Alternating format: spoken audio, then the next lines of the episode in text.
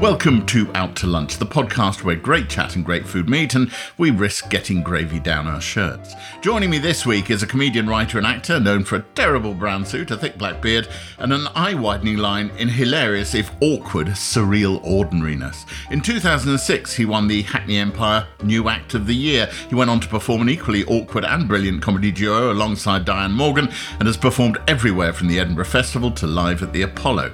Alongside that, he's acted in comedies like Him and Her, Miranda, and Afterlife, and he's a die-hard regular on comedy TV panel shows such as 8 out of 10 Cats. It's the brilliant Joe Wilkinson. Yeah, it's quite nice to be yourself and be uh, be honest because everything else I do is a complete and utter lie. Is your life an entire lie, Joe? I feel like it is. I mean, you don't have to treat this as lunch, just as therapy. Um, so we're standing in Brewer Street in London, Soho, for a very good reason. We always ask our guests if they have dietaries, by which we mean, do they eat meat? Are they gluten intolerant? Do they eat dairy? That sort of thing. So we asked Joe Wilkinson for his dietaries, and he just came back and said, I'd like to eat Mexican. Oh, right. Okay. That's very, very specific, Joe. Well, I have brought him to somewhere that serves very good Mexican food. It's called El Pastor. It's sort of a taqueria, but with a whole bunch of other things thrown in besides. The original is in Borough Market. I reviewed it and loved it. And now I've come to this much bigger one that opened earlier this year.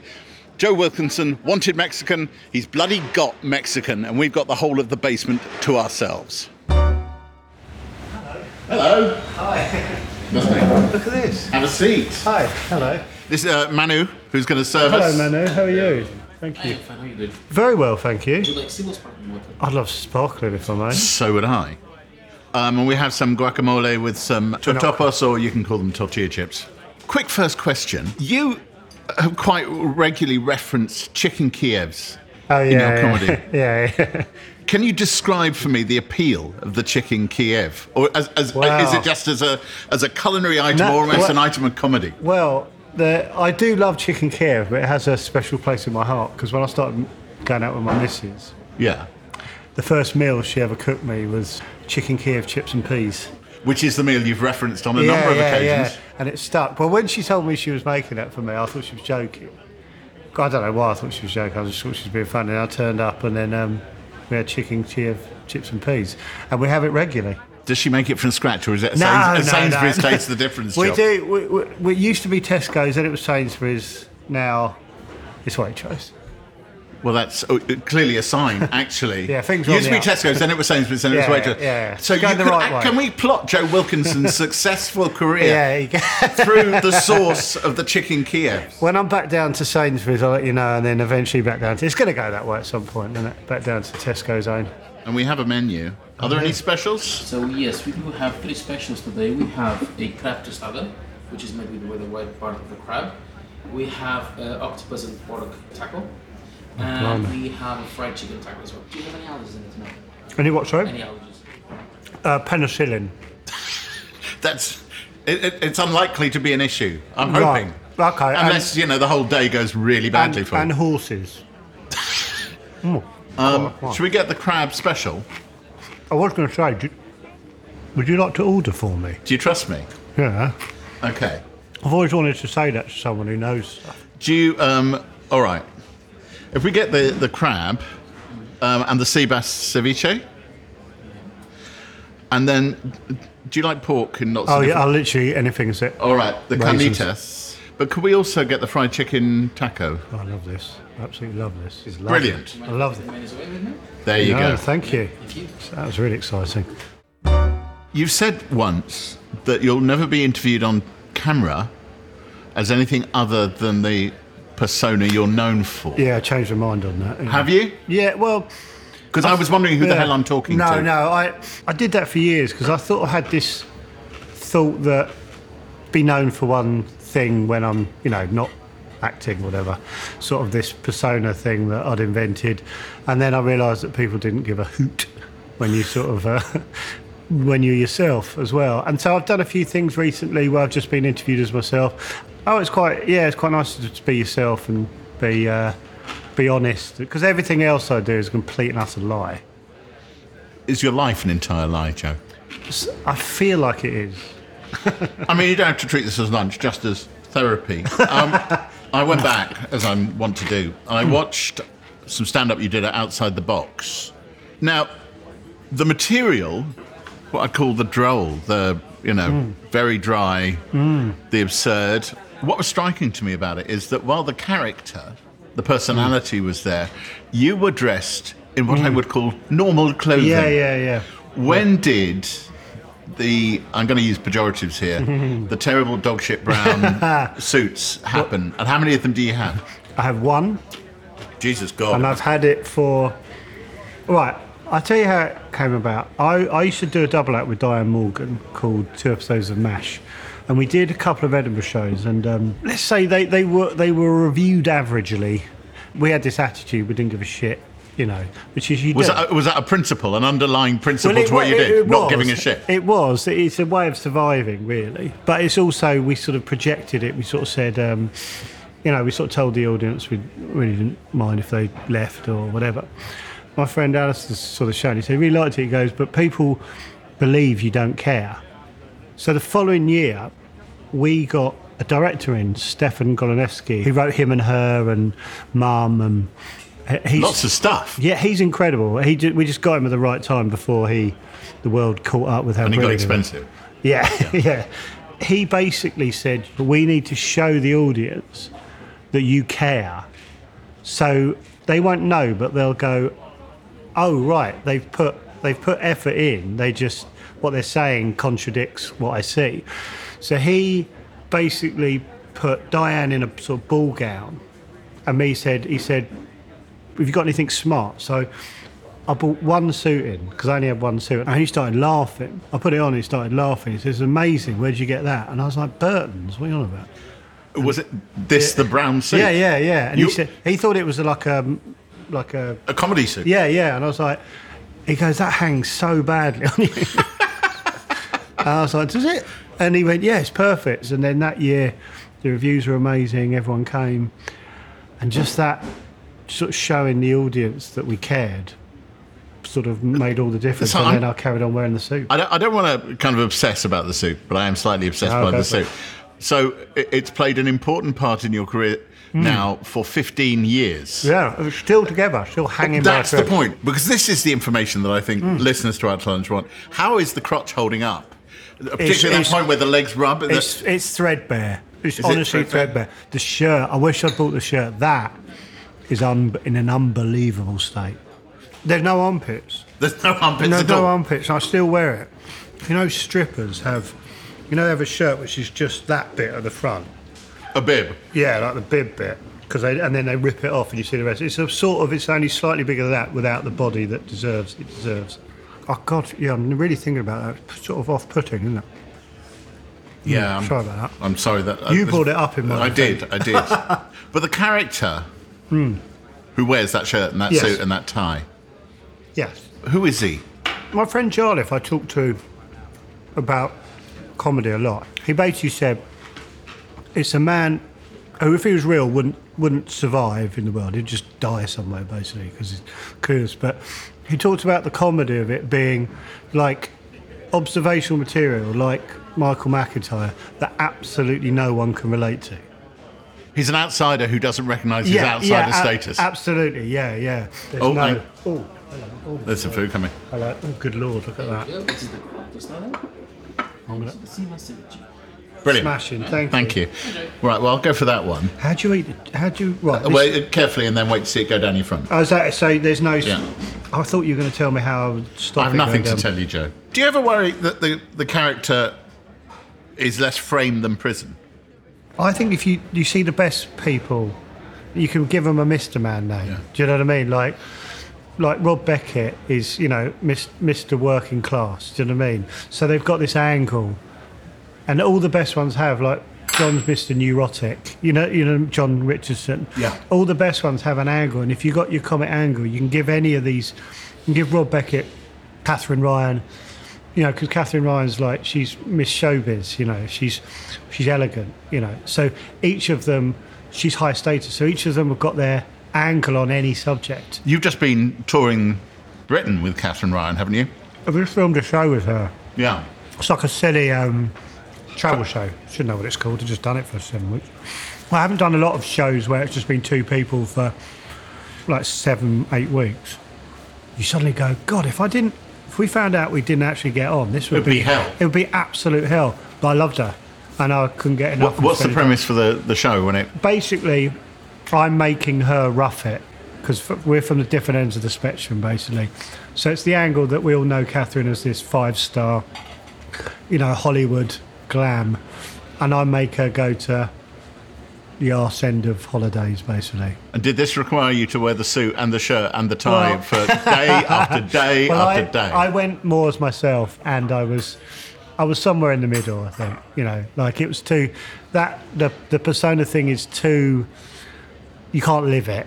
It's pure madness if you you know lived and breathed. So it was a kind of well, that was kind of what I was asking you, where there hmm. were limitations to what it could. yeah. oh, Well, then yeah, you're right. Like. I, I wouldn't want I wouldn't want to do something like this like. I, it's in the framework of where it des- where it should be like like on countdown and stuff like that because it's sort of acting you know it's really acting as a different person whereas this I wouldn't want to have a conversation in because you go well none of this is real the things like this work because they're real and people are having real conversations The beard oh yeah in 2011 in Him and Her, oh yes which was sort of a comedy drama thing. written by Stefan Golaszewski yeah You got it shaved off.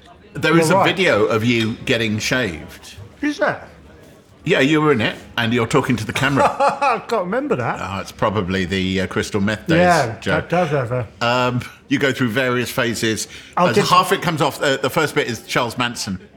You've got the Charles I remember Manson, now, 'cause and I then said it we comes have- off, and you go. Did we do Hitler as well. You well? do Hitler. Yes, I thought and then we it would. turns out that you've got the hair perfectly to do Hitler. You hold in Hitler for quite a long while. I've got to be honest. that's my thing and then you get rid of it um, altogether.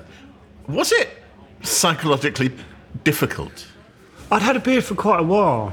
Yeah, it was. It was. Ste- I remember Stefan writing it and asking me, like, if I'd do it, and like, I'd basically do anything for Stefan because I think he's a genius. That was the first job I ever did, like acting job or anything, which was, looking back, was sort of really being thrown in the deep end. And um, I was talking to David about it, who my friend, and I was saying, um, oh, looking back, like Richard Laxton, the director, was very clever at kind of basically telling me to do something differently because it wasn't right, and I never, I never noticed.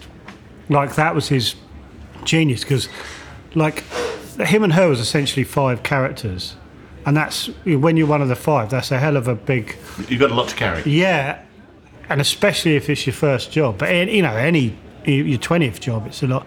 But obviously, naivety is a great thing. So I was like, oh, that's nice. I'm in a telly show. I also remember thinking I was going to get paid about two million pounds because I had no idea that telly doesn't pay two million pounds.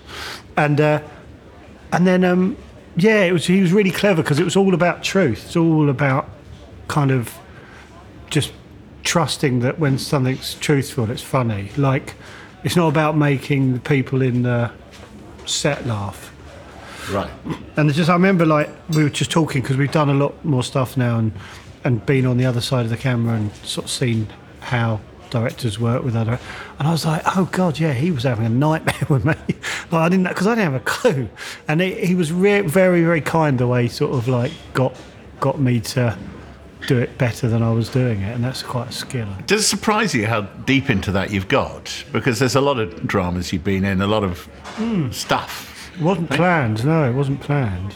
It, I You didn't want to be an actor.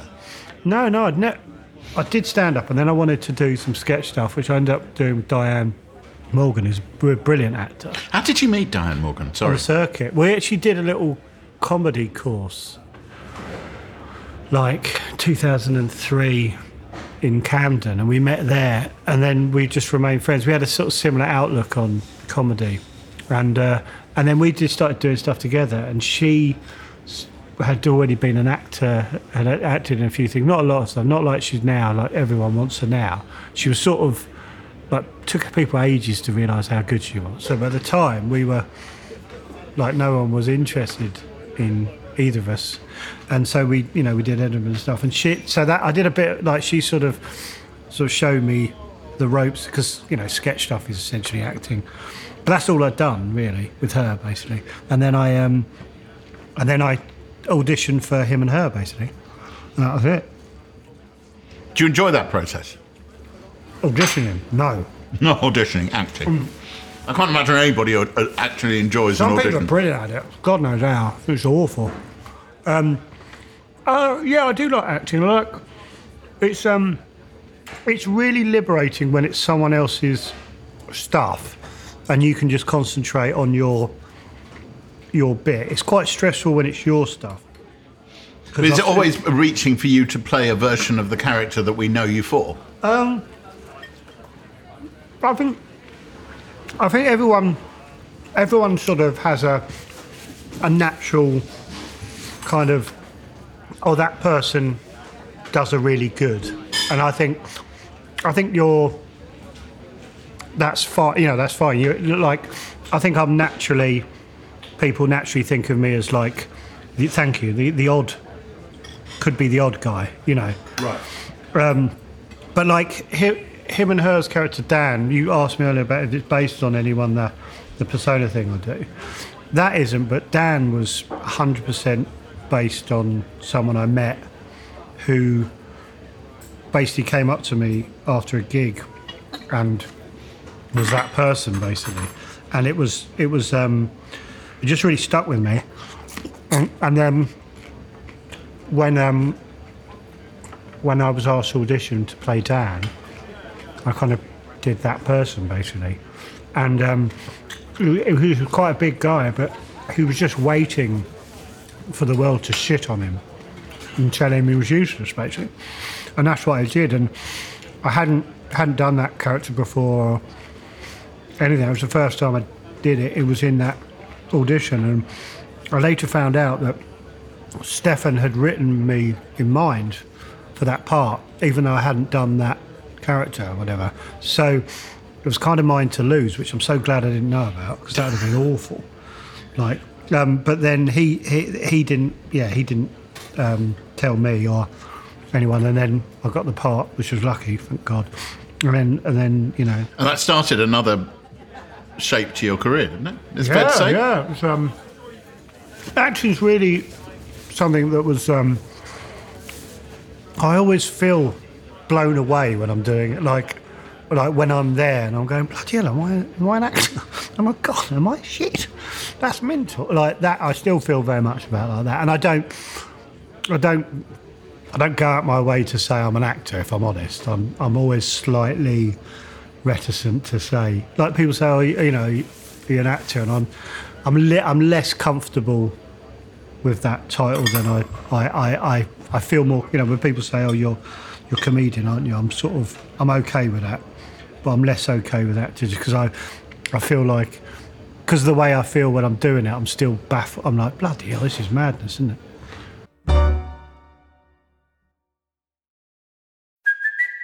It's Kaley Cuoco for Priceline. Ready to go to your happy place for a happy price? Well, why didn't you say so? Just download the Priceline app right now and save up to 60% on hotels. So, whether it's Cousin Kevin's Kazoo concert in Kansas City, go Kevin, or Becky's Bachelorette Bash in Bermuda, you never have to miss a trip ever again. So, download the Priceline app today. Your savings are waiting. Go to your happy place for a happy price. Go to your happy price, Priceline. Do you ever wonder how celebrities order food? Like, is Sarah Paulson a Diet Coke or a regular Coke girlie? Some peasant coke? No. Or how does Sofia Vergara order a pizza? No, no, no tomatoes. I cannot eat tomatoes. Tomatoes? Yes. Are you cool with mushrooms? Not really. If these are the details you need, and I know you do, I have the podcast for you. I'm Jesse Tyler Ferguson, and on my podcast, Dinners on Me, I take some notable friends of mine out to dinners in Los Angeles and New York City. Listen wherever you get your podcasts. That thing was delicious. Thank So you. this is for the garlic. This is onion, coriander, and limes. Oh. So the easiest way to do the taco is just grab the tortilla, put a bit of the salsa especial, then carnitas, then onion, coriander, and a pinch of tomato if you want, and Wonderful, thank you. guys enjoy. Thank you. Take a tortilla. I was crunching a. I was crunching's crun- fine. I was crunching a pork scratching, but I couldn't hear what it was saying. Okay. I was crunching. Uh, so uh, well, it'd just be comedy gold. Just see what you can do then. what was the plan when you were a kid? Did you have something that Um, you, you thought you were going to do? Was it always this? No, no. Right. I was obsessed with comedy. Yeah. You were? Yeah, yeah. M- me and my brother, absolutely obsessed. Like we had a, we had a telly upstairs, little black and white telly, and that's where we watched Friday Night Live stuff that's coming back. I remember that really. And Dangerous Brothers was like the thing. We'd watch it. All their stuff was great, but it was all about the Dangerous Brothers, um, Ade Edmondson and Mayall. When I got older, I kind of I found stand-up clubs and whatever. First open mic? First open mic was in Balham in South London. Banana. It wasn't at the Banana, but at the venue, the Banana. I had a Tuesday night open spot night. And I got to know the guy Ed Balls, who sadly passed away now. He, I got to know him, and he used to sort of let me in for free, and I used to watch every Tuesday. And then one day he just said to me, "Do you want to do? Do you want to do What had you told him that you? No, no, I never. T- I didn't. I didn't tell anyone I was doing stand up for about two years. Basically, I did it for two years and didn't tell anyone. But so I just went. I didn't tell anyone I was going to this club on a Tuesday night. I was just watching and saw everyone basically come through there at that time. if anybody doesn't know, the Banana Club in Balham, whichever room it was, was Yeah. one of the key spots in London. yeah, it still is. I think it's Yeah. still it's still one of the you know everyone does it. So then he said, "Look, do you want to have a go?" And I sort of yeah, yeah, and he booked me in. It was like six months later. Because the thing about when you do open spots is the hardest thing is getting a gig. You like you can't like now if you've done a bit of stuff like uh, you can do a gig tonight, tomorrow night, whatever. But the time he goes, so it was like I remember that was like maybe September, and he said January the fourth, do you, or something like that, you know. So the upside, it, I mean, the downside is that you've got to think about it. Yeah, it was like The upside is you've got to think about it. Yeah, exactly. It wasn't happening straight away, but it was like hanging over me like a, a cloud. And then got to the gig, the day of the gig, and uh, I remember walking to the gig and I just didn't want to do it. So I come out the tube and I saw the, the, the venue, my heart sunk, and I said to me, I just wanted a way out. And I said to myself, if no one, if no one texts me from the walk to the station to there, I won't do it. I don't know why. I If you don't receive a text in Yeah. those three, four minutes, yeah, I won't do the You won't do it? I just won't go in. And that's pretty magical thinking, isn't it? You, Yeah. you, would attach value to Yeah. nobody paying you any attention yeah, I just in wanted, a four minute gap. Yeah, I wanted that. You know, it was, and we didn't text that much in those days. And I got three quarters of the way through it. My friend Nicola Cunningham texted me some nonsense, and I had to do it. Oh, I was gutted. I was gutted. How do people react to you when they come across you on the street? There's definitely a, a slight, not disappointment. I've had people say, "Oh, you, oh, you're quite normal." I remember Russell Howard I used to support Russell Howard on tour, and he, you know, he's got millions and millions of fans, and he said it. He goes, he said it's best if they don't meet you because you're only going to be a disappointment. You know, they see him on stage for like an hour and a half. They've been really funny, really energetic, you know, doing all these different characters and whatever, and then you meet him afterwards, and he's sort of going off, you know, thank you for coming, and it doesn't care, you know, that's that's this I, bit. I did one of those things. You know how uh, if you Google someone's name with the word "is" in front of them, so is Jay Rayner. Well, I've got to be honest. The first one with me is is Jay Rayner married? Right. Well, oh, actually, you in Google, yeah, like, yeah, like, it will well, throw well, up well- oh, the most searched Oh things. Oh God! Oh God! Do you do it with me? Yeah. Oh shit! Here we go. Do you want to know? Oh, I don't know actually. So the, the first one that comes up with you is is Joe Wilkinson still married? Still married? Flipping hell, that's brutal. Isn't it? So people type that a lot. Is that why it comes up a lot? Yeah, that's that. That would be No. the uh, anyone. Well, at the time when I was searching, that Wow. was the. Uh, How do I feel about that? Oh, do you know what I felt first of all? I was, uh, yeah, yeah, I still am. Like, like I'd won Yeah, or something. yeah, like, yeah. I haven't won. Yep, she hasn't got rid of me. People are asking. That's brutal. Wow. Do you remember the others? I'm really fascinated. All right. Well, it's actually uh, so you'll be happy to know. Okay. Go on. Um, looking at it here, No. It's is Joe Wilkinson still married? Is actually the third search. Oh, worse. So the first one is is Joe Wilkinson married? That might be out of you know curiosity. Why are people write- obsessed if people are married? Well, there are two possibilities, Joe. Either it's because they fancy you, Oh, it's- what's the other it's one the, then? it's the opposite that they can't yeah. imagine Yeah, anybody yeah, would want to spend yeah, that. Makes a lot Um, more sense. Shall I go through these? Yeah, go on. Uh, is Joe Wilkinson vegan? Well, I can answer that as he fills his soft tortilla. I with- felt wave of guilt then, wave of proper guilt as I, as I eat pork. Is Joe Wilkinson related to Fabio? I have not, and I, I should, having done my research, know what that's about, Uh, but I I don't. I have right. I've been very lucky enough to do a Channel Four show countdown yes. for. God, it's getting on 10 years. And many moons ago, I had this idea that I have this really attractive, hunky half brother. And uh, I brought him on, he's mute. And uh, I just basically, he, I go, this is my half, half brother, Fabio. That was the sort of joke. I can't remember what we did exactly. And then I've got, I've used him every show Right. ever since. He's called Rob. He's a lovely, lovely man. He's he has he has an ability not to laugh. He is he's incredible, and we you know we're friends and everything. But he is now known. He can't you know he goes about. He has photos with people as Fabio. He's a he's a thing. He's an entity now. But he's he was just a random hunky guy, and he comes on in little pants. He's got an incredible body. It's you can't you can't stand next to him for too long because it really does knock your confidence. That's still married. Get your head around that. The writing process, there's two parts, I think, to what you do. Hmm. There is your the, the character, Joe Wilkinson, but you write and produce a lot of stuff yourself, don't you? Yeah, we write. I write um, sitcom stuff with David Earl, who's a brilliant comedian, and the same guy I do the Chatabix podcast. with. And do you literally do You don't do that every morning? yeah, every morning. Yeah, yeah, it's pure madness. It's maddening. It's, it's What time? uh, about eight thirty every day. Yeah, it's it's beyond the pale of how, I mean, how long are the episodes for anybody who hasn't listened? I have listened to a couple. Uh, Well, we they can be quite long. We can do like about an hour and a half sometimes, but then sometimes they're like twenty five minutes.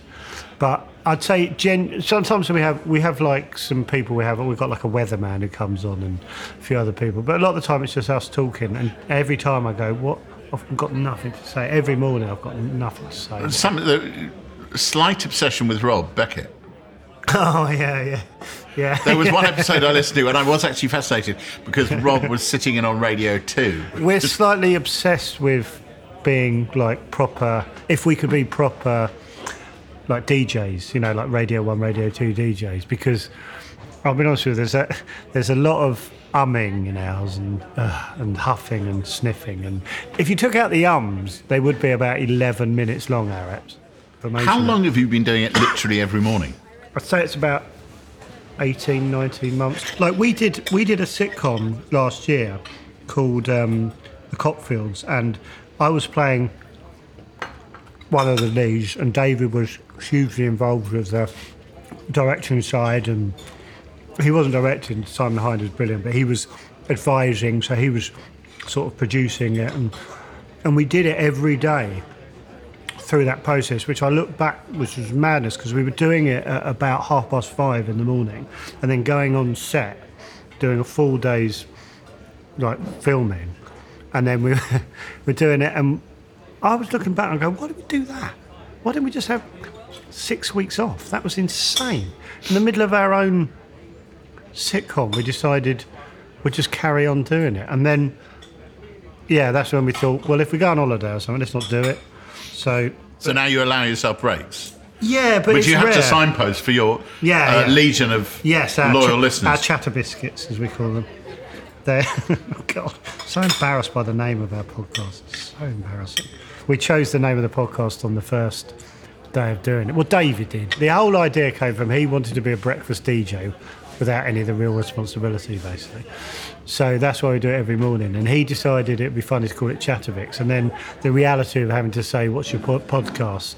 Like, it dawned on you. yeah, it's horrible. Yeah, it's feel like a prat, basically. That's his fault. Um, talking over food, I have Oh, to ask you. so So, obviously you, you won your round of Bake Off. Yeah. Oh, yes, I did. Thank you for bringing it up. Gherkins. Love Are they really a big thing in your life? I do love a gherkin. Yeah, yeah. I, well, this is like 40 a day sometimes? Is that basically clearing a whole jar? I haven't cleared a whole jar. I've because I have someone in my life to tell me to stop. I think that's that's the difference. You're still married. I am. I am still. I repeat. I am still. I know it's hard to believe people that use Google, which sadly is everyone. I am still married, um, and I love doing Bake Off. I met some really lovely people. Lo- I loved Jeremy Paxman. He's, he's a pantomime villain. He's a Yeah. really lovely man. Did you really practice in advance? Yes, yeah, I did. Yeah, I Was it out of c- competition or not wanting to look a dick on screen or well, what? uh, well, there was two things. I thought I thought everyone would do that, and secondly, I thought it would go against sort of type a bit If you could do it. if I could do it. Yeah, and then I found out everyone else hadn't done anything, so people kind of not to burst anyone's bubble, but it was more about them having not done anything than my skill, if I'm honest. Your, your, your uh, uh, final winning sig- signature Ah. Yes. showstopper Yes. was chocolate orange cake modelled on your own arse. Yeah. And you complained about never having won Rear of the Year. Yeah. But I think actually it's another competition that you haven't won. Another, another poll. Um, I'm slightly embarrassed about because I have. You've won really? You, No, no, Oh. I've won Beard of the Year. Oh, oh, have you? and I, Fucking hell. I'm ashamed. Sorry, I swore. I'm so no, sorry. it's fine. It's it's a podcast. Right. Well, Um, I anybody am- who's listened to, I lost my temper there. I'm sorry. I'm yeah, sorry. well, it's kind of. So I sorry. have told this story before, I think, on Out to Lunch, but I'm going to quickly tell it again. So, it's, uh, Beard of the Year is run by uh, the self-styled leader of the Beard Liberation Front, Keith Flett, a regular Right. correspondent to the Guardian, and he ha- he's old school. Paints old school. So Beard of the Year. He's got a big beard right. And he'd run it for a number of years and I noticed, I think it was like 2010, 2011, coming up to Christmas, between Christmas and New Year, he'd gone to Twitter with it, and that the shortlist was me, Okay. Rowan Williams, the Archbishop of Canterbury, and Brian Blessed. Now, No chance. No chance. no chance. No chance. You're out of your depth. Except, mate, in those days, the Church of England hadn't got its Twitter, social media. Oh. Uh, but they're kicking themselves now, in, in place, and nor had Brian Blessed. Although Brian Blessed would later become quite a figure on Twitter, and I was doing all right on Twitter in, the, in those early days. I, I had a, a mighty So you know, took a 25,000. sideways in. And? I, I suddenly said to my, my Twitter following, "This is being voted for online. Vote for me." Wow. And I took it. God, But you I, took some big boys down I there. took, I, you know, I took some serious beers, and I actually am quite ashamed to sit in front of you. Well, mine's literally my. I stood in the garden two days ago. Yeah. While my other half trimmed my beard down. She takes me out into the garden, uh, and our house is quite overlooked. I have to take my top off, which I'm not happy about, and my beard is cut in the middle of the lawn, and uh, and she trims it down. She's pretty good at it, to be honest. She's been doing it for 15 plus years now. She uh, she trims it down and, until she's happy with the length it is, and then I grow it again. And does the Met Office have to report Yeah. beard cuttings Yeah. floating across the beach in Well, Brighton? that, yeah, they do. The outlook is for showers with Yeah. outbreaks Luckily- of Joe Wilkinson Yeah. beard tumbleweed. Sadly, yeah. Well, I have to say, it's in fine fettle today. Um, we can have a look at the dessert menu, but for now, I'm going to say, Joe Wilkinson, thank you very much for letting me take you out to lunch. Thank you for having me. I've loved it. What Excellent. a lovely time. Thank you very much. Is it better than Chatabix first thing in the morning? Do you know what? I'm doing this every day, I think. Good call. So, what do you think about Joe and me creating a spin off daily out to lunch? We could, I don't know, call it out for pack lunch and wander through train stations getting sausage roll crumbs down our fronts. Delicious. Uh, while you ponder that, give us a follow on Apple Podcasts, Spotify, Amazon Music, or wherever you get your podcasts. And please do share this with everybody you know and a few people you don't. Also, do comment and give us five stars on Apple Podcasts. It helps us to continue making more of the episodes you love. Out to Lunch is a Something Else and Jay Rayner production. The music was written, arranged, and performed by me, Jay Rayner, and Robert Rickenberg. The recording engineer was Gulliver Tickle, and the mix engineer was Jay Beale. The producer of this episode was Bethany Hocken, the senior producer is Selena Ream, and the executive producer is Ollie Wilson. Next time, I'll be attempting to prize the juiciest of stories from journalist and author Marina Hyde. We'd ring Archie Hamilton and say they found this amazing chimp in, you know, in some zoo in some or whatever that can communicate. We'd love you to sit an intelligence test against this chimp. Would you be? I, I, it was only after a while that he suddenly realised what was happening.